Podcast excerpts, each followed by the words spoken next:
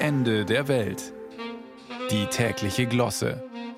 Ein Podcast von Bayern zwei. Falls Sie gerade karrieretechnisch in eine emotionale Besse geraten sein sollten und sich neu orientieren möchten, hey, wie wär's mit Lippenlesen? Das Berufsprofil hat derzeit Hochkonjunktur und als Lippenlesende werden Sie zudem bei hochinteressanten Events eingesetzt, die Sie vermutlich sowieso gern anschauen würden. Die Krönungsfeier von King Charles zum Beispiel.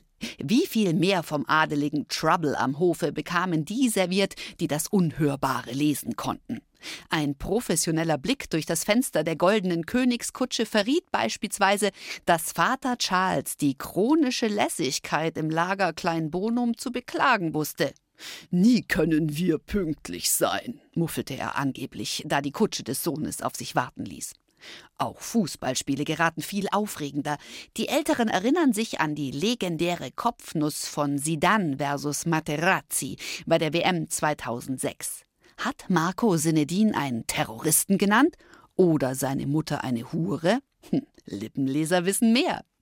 Sollten Sie als Quereinsteiger einfach mal reinschnuppern wollen, dann sei Ihnen der Mitschnitt des Eurovision Song Contest in der A R D-Mediathek empfohlen.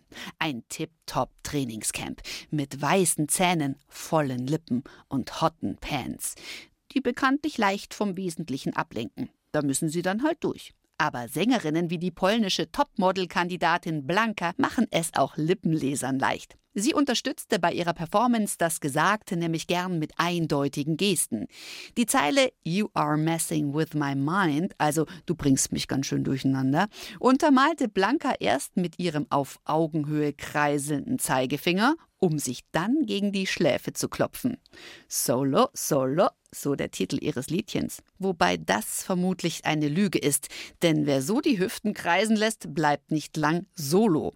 Hüften lügen nicht, wusste schon Shakira. Hips don't lie, but lips do. Achten Sie daher auf den McGurk-Effekt, ein Phänomen, bei dem die Augen die Bewegung der Lippen zu einem Sound umformen. So wird je nach Optik und Druck auf dem Kessel aus dem Ende der Welt die Lende der Welt.